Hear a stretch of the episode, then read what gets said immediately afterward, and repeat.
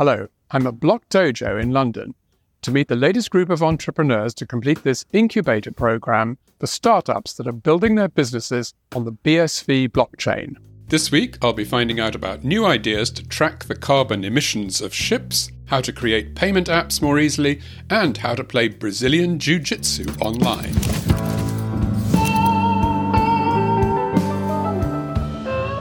You're listening to CoinGeek Conversations with Charles Miller.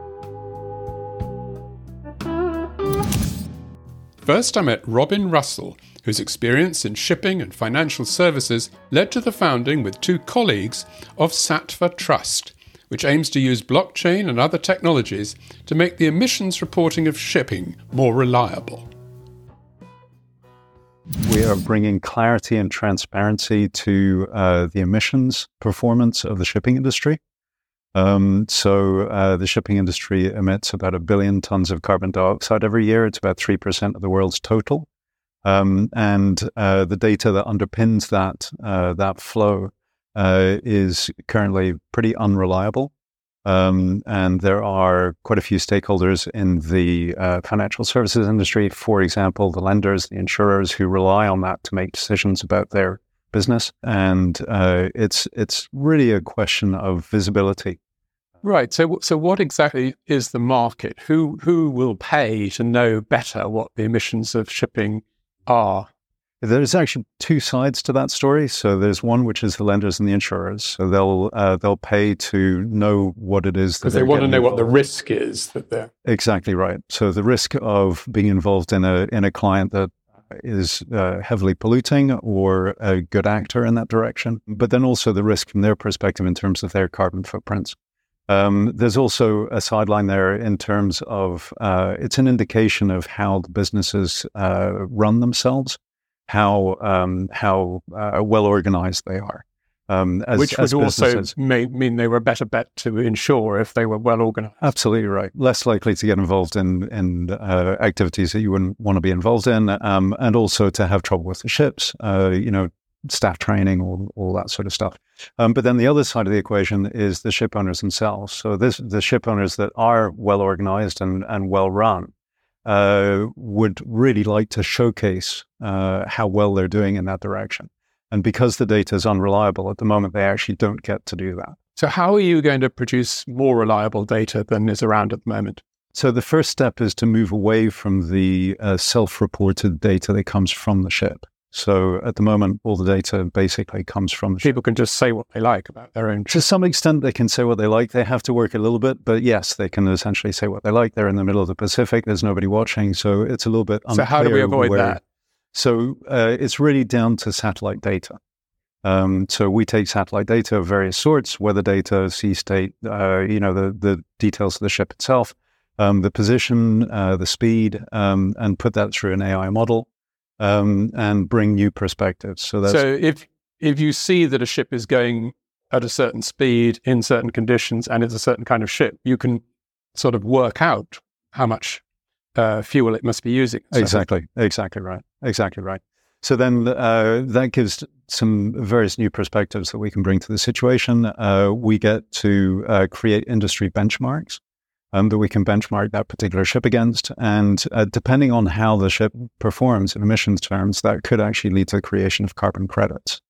Um, so this comes back to uh, the ship owner and the fact that they then have new assets on their balance sheet that they can use, they can sell for offsetting, or they can use in, in the finance industry as a collateral. It's an interesting, quite specialized idea. How did you come across this and what were you doing before that made you interested in it? Yeah.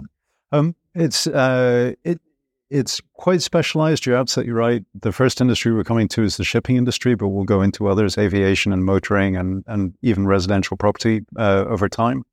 Um, the uh, where we came to this from was actually uh, I was talking to a friend of mine that um, uh, has a carbon sequestration technology which which uh, he's developed and is moving into the shipping industry. And uh, this was earlier this year. I was on my way into a blockchain strategy program uh, with the Oxford University Saïd Business School um, and was looking for use cases to take into that program and talking to him about this. And it, it occurred to me he, he has a particular problem with with data um, and the recording of data. And it occurred to me that there was a far far lar- larger problem in the in the shipping industry uh, in particular. Um, so uh, took that into the uh, into the program. Um, uh, Karuthika and Layla were actually in the program as well. We happened to these are my colleagues, the co-founders, absolutely co-founders. Sorry.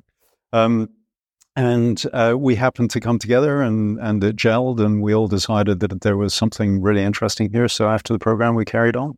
It's interesting because you're on this Block Dojo incubator program here, which is 12 weeks of um, support and uh, education in a way for getting your startup going. But I know that you also do executive coaching yourself. So, I mean, what's it like being on the other end of a, of, of a kind of coaching in this program? Do you, do you find yourself thinking, oh, I don't think they should have done it like that? We could have explained it better or what? I think I think that particular thing is part of the human condition. I think everybody comes to a situation and goes, hmm, interesting.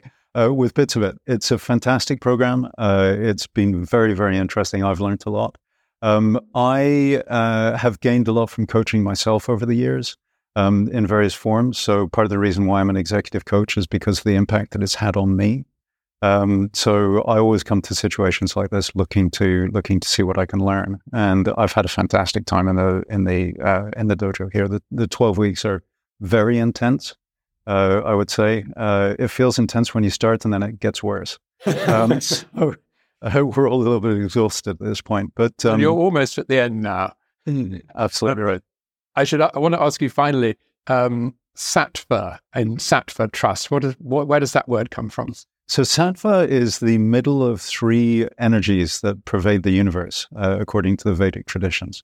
Uh, so you have the first, which is more of a sleepy sort of a, uh, an energy, and then you have the third, which is more of an energetic, chaotic sort of an energy that that sort of pulls at both edges of things. And sattva is the energy that's in the middle.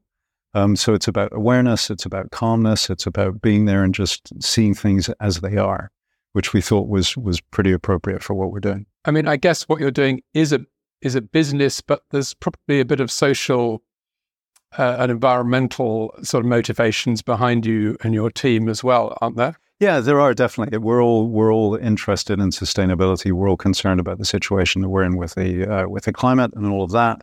Um, uh, so the, and and Layla has specialisms in the banking side of things on the on the sustainability side of it. So from a from a uh, career perspective, but um, I think I think there's also uh, something of the geek in in each of us that just needs things to be as they are. And I think there's something about the unreliability of the data and the fact that people don't know what's going on. Everybody's tiptoeing around, sort of waiting for the, the landmine they're going to stand on. And it seems like a situation that needs to change. The technology exists now to make it change. It's a problem waiting to be solved, really, isn't it? We certainly think so. Well, really good luck with it. And thank, thank you very much for talking to me today, Robin. Charles. Thank you. My next guest, Priyatham Varma, is a former web developer and educator whose mission with his startup Back3nd is to help people without technical skills to make their own fintech products. Back3nd is a no code platform where anyone can easily build blockchain applications, especially for the fintech industry. I don't know how to code. Would I be able to Definitely. build a fintech product? That's the unique selling point for our product. There's no need for you to understand anything technical, and there is no need for you to be a coder, but you can still build on top of a backend. So, what kind of a product might I be able to build then? So, as I already told, that we are mostly into the fintech industry. So you can create a bank, but that's our target, that's our roadmap. So initially you can create a payment gateway. So that's our first product. Then you can create a P2P lending platform. Then you can create analytics dashboard, all in the fintech industry. So the first point will be the payment gateway. And there we want to give you or enable anyone to build a bank kind of infrastructure. Wow. So obviously, I'm going to need to understand quite a lot about the uh, the money side of it. Anyway, your customers are going to be people who know about finance but don't know about uh, technology, I guess. Is that right? I would say maybe not because blockchain is an entirely new system and it is rewriting the entire finance industry. So there is no need for you to understand everything in finance. Of course, you need to understand the basic components, but you can be a new beginner in the space and still you can understand about DeFi. Because in DeFi, we have very low concepts or very less concepts compared to the traditional finance. So you can start early, you can be the newbie, but in two years' time, you will be an expert in uh, blockchain space. And will I be subscribing to Back3nd? And when I've built my product, will I still be subscribing, or how does that work? You know, the thing is that we have three tiers. The first one is the freemium tier, uh, and the second one is the ninja plan, where you have to pay 10, 10 pounds per month, and the other samurai plan, which is 20 pounds per month. The thing is that if you don't want to subscribe to our whatever the uh, service, you can still use the free end, but we will be taking a larger commission on every transaction that your users will be doing. But if you take the subscription, we will reduce the uh, transaction cost and also you can use many other features like analytics dashboard and many other features. What were you doing before that brought you to this idea? And oh my God, I was doing many things actually. but I was a software developer for almost like a decade. I was into the software industry, DevOps, cloud infrastructure, and everything. Then I thought, you know, this is not the right way of doing the things because there were many issues, uh, many cloud issues, and everything. The to give you a very example, if you store something in the cloud, you need to pay for that every month. You just saved it once, but you need to pay that for every month. But what happened is that from 2018 to 2019, I saw blockchain as a new system to store data or to store value where you just need to store once and there's no need for you paying every time. Then that was my interest point where I thought, okay, this is something great. So I thought, okay, let's jump into blockchain. And also I done my master's in AI and data science. So uh, I wanted to do more into blockchain and AI so- stuff. But at, at, the moment, I'm doing more in the blockchain stuff.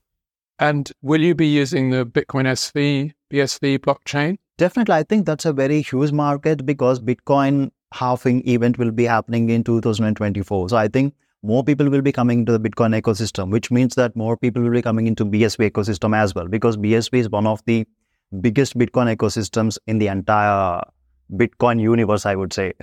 So but, yeah. But I'm guessing that if your customers don't need to know how to code, they won't really need to know a huge amount about Bitcoin SV or anything either, will There is no need. I mean, we all use internet. How many of know the back end things of internet? We don't know. There's no need for you to know. Of course, if you want to know, yes, we uh, there are many education resources for that. But if you want to build a business, you can use Back3nd for that using any chain, mainly Bitcoin. And what stage have you reached in developing the product then? me being a developer, I almost developed the product. It's a working product, and maybe if I was given like two months time only on the development, I can build it myself. But I'm raising money to build that with you know professional experts and everything. So yeah. And then, how will you go about getting your first customers? Who do you think they will be? Interestingly, I already have 57 people who are already whitelisted into the into my platform the first customers are entrepreneurs or innovators who want to build something on top of our platform. I'll tell you a very interesting story. They were, I mean, I'm into the blockchain ecosystem uh, since 2018. As I'm speaking with many people, you know, doctors and uh, business people, traders, shipping people, everyone, they want to build something on top of blockchain. But most of them can't because of the technical reasons or whatever the coding skills that they don't have. Then I thought, okay, let's build a tool for people like this and you know that 60% of the entire blockchain ecosystem consists of people like, you know, no coders, but still they want to build something on uh, on top of it. So you're pretty confident that there's a there's a Definitely. big market out there. W- very big market, larger than what we are thinking, because we do not have an exact data because it's a new market. But I think it's more than what we are expecting. Well, it sounds like a great project. I wish you lots of luck with it. Thank you, Charles. Thank you so much for your time. Thank you very much. Finally, I met Luiz Adler, an environmental engineer, game designer, and the founder of an online game of Brazilian Jiu Jitsu. His business has been running for six years, but he's using Block Dojo to take it to the next level. Smash Mountain Studio. Uh, well, we are a game development company that uh, we've started uh, with uh, martial arts streamline by by building the first Brazilian Jiu Jitsu game in the world. So um, the, the community is there, is underserved, and we've seen this opportunity. And then uh, we saw our, our way in the multi-billion dollar gaming market with. Right. So you're kind of unusual on the Block Dojo program in that you have a business already underway. Is that right? I mean, yeah. it's been running for a few years. Yeah. And what has it consisted of up till now? Well, we were testing uh, these because jiu-jitsu is a grappling martial art, right? So the normal game mechanics like with a button bashing way, like combinations and etc., doesn't apply much to jiu-jitsu. So we had to figure a way to uh, represent this uh, amazing martial art in uh, what it actually it is, because jiu-jitsu is a, a human chess, right? So it's about strategy, not just yeah, let's go there, let's punch. There's no punching at all and then you need to kind of see how you save your fatigue, your stamina, and how what your opponent will be doing. So it, there's a lot of strategy. So now, are you a jiu-jitsu expert yourself? Yes, I'm a Brazilian jiu-jitsu black belt. And that was the that was the inspiration for all this. Yes, how I saw the opportunity, and then uh, that's why like we came up with this unique game concept, uh, totally different with uh, what we have back uh, out there in the gaming space and but you know, since it's really original and different, we we need to test. So right. we've so been you're testing the, from a sort of physical type yeah. representation in the game into a more intellectual, exactly. strategic one. Yes, and and also in a way that you can learn Brazilian Jiu Jitsu by playing. And the, the sports rules are all there, the points, everything is there, and uh, you can actually visualize.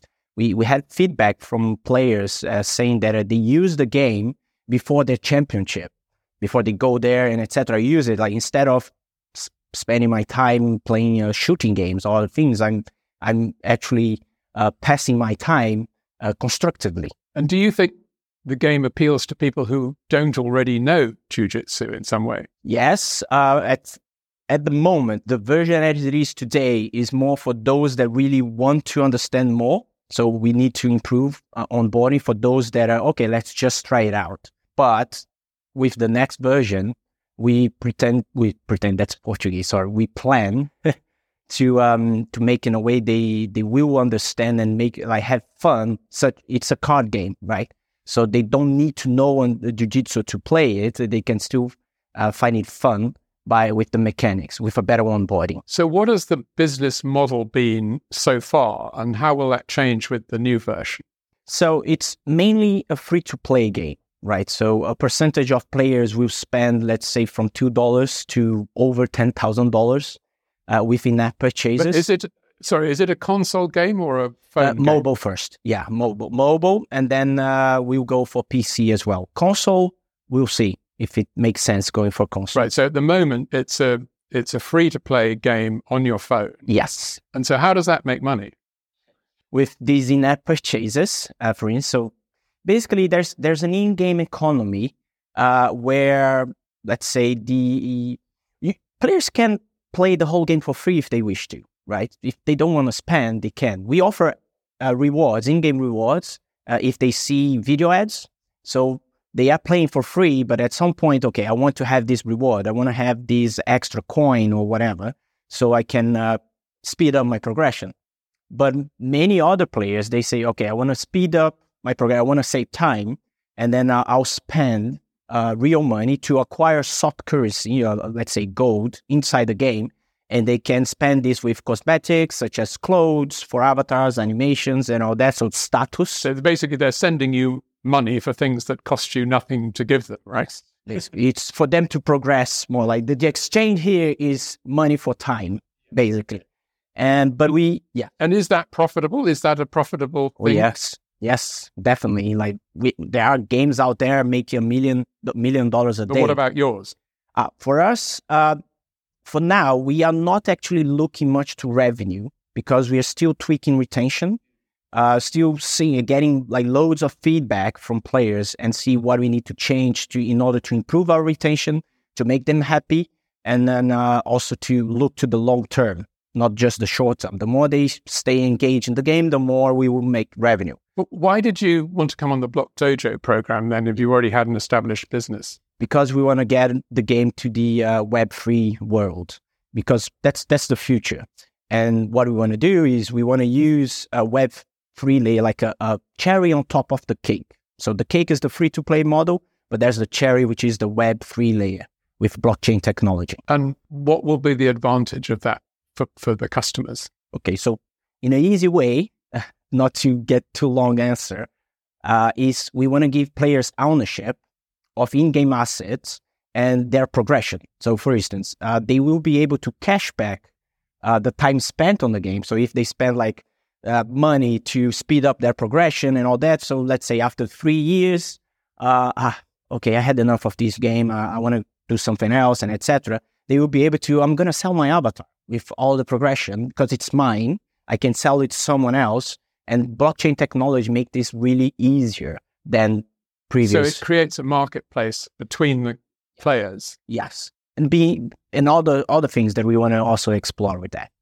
Right. Well, uh, how's it been on the program? I mean, what, how much progress have you made during these weeks? Well, it was amazing. It's uh, above my expectations, to be honest, because it took me out of my comfort zone and it made me uh, rethink many things and actually be better prepared to to be out there asking for investors to to help us in our journey. And uh, now that uh, next week will be the last one, right? I feel much more prepared to have these kind of conversations with a better deck, with a better storytelling, which was one of my uh, weaknesses. Uh, I feel much more prepared and confident to to go forward after the program. Have you had a chance to practice jujitsu at all during the program? Well, I did. I did go uh, maybe like five to six times in the Roger Gracie Academy uh, nearby in in Farringdon um, at seven o'clock in the morning, Tuesdays, Thursdays. is it is it is it good for your day's work when you've done that beforehand? Definitely, and uh, I'm a totally different person um, when I am practicing and when I'm not and that it, it, helps a lot. So I kind I kind of encourage everyone should be doing uh, Brazilian Jiu Jitsu because it's it's amazing. It's good for your health. It's good for your mind and uh, and also networking. If I'm going to choose between doing Jiu Jitsu and playing the game, which would you advise me to do? Do both. you can do both, but uh, yeah, if if you don't want to, you know, have a little bit of risk to get hurt or you don't like much contact, so then go and play the game. Well, really good luck with it. And thank you so much. Thank you very talking much. to me about it. Thank you. Great. Thanks very much to all my guests on this show and on the previous two shows from Block Dojo. And the best of luck to all of them with their exciting and convincing business plans. Next week, I'll be finding out about a banking app for Africa called VPD Money from its founder, Michael Simeon. So please join me, Charles Miller, for that but until then, thanks for listening and goodbye.